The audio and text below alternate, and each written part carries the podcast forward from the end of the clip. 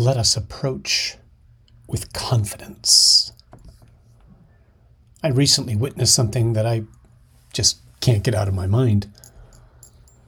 We're blessed right now in Acts 29 to have a transitional deacon named Mark Moriarty from the Diocese of Kerry, Ireland, with us. Deacon Mark had heard from a friend a few years back about the work God has called us to and reached out to us. We stayed in touch since then, and his bishop was gracious enough to let him come over during Easter week. He's been with us the past month, and he will be returning in another month to Ireland where he will be the first priest to be ordained in his diocese in five years. Ireland, the land which once supplied our country with so many missionary priests, is now in desperate need of vocations itself.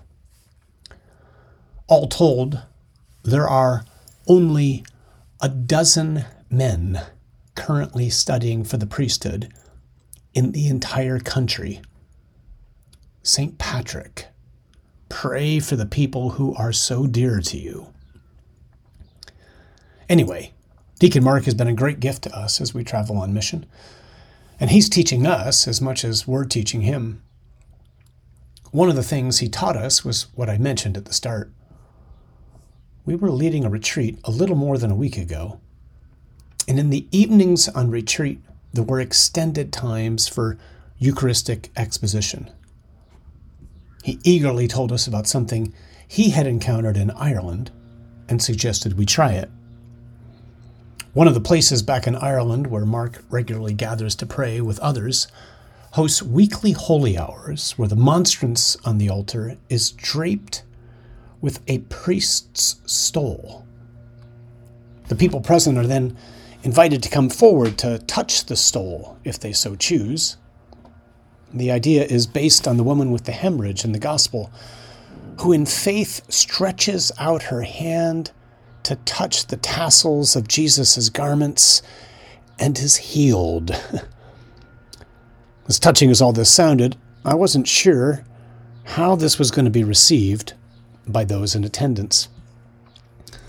The time came for exposition, and Mark explained what he was going to do and then exposed the Lord in the Eucharist and slowly placed the stole around the uh, monstrance on the altar. Almost immediately, in my, in my mind's eye, I saw Jesus standing there on the altar, the one and only true priest. It's powerful enough to have the chance to pray before the Eucharist but seeing Jesus' true presence, surrounded by the priestly stole, brought it to an even higher level somehow. I knelt there wondering if anyone was going to come forward or if that was just too intimate for the people gathered. All it took was one person. Over the course of the next hour, most of the people present in the chapel stood up, walked to the altar, knelt down, and either kissed or touched the end of the stole. It was truly amazing to behold and most powerful to do myself. The church in the United States is praying these days for a Eucharistic revival in our land. As she does so, let us all avail ourselves of the opportunity to pray as often as we can before Jesus, hidden under the appearance of bread in the Blessed Sacrament. He waits uniquely there for us, hoping that we too will approach him like the woman in the Gospel, asking for whatever it is we most need. Hebrews reminds us for we do not have a high priest who is unable to sympathize with our weaknesses, but one who in every respect has been tempted as we are, yet without sin.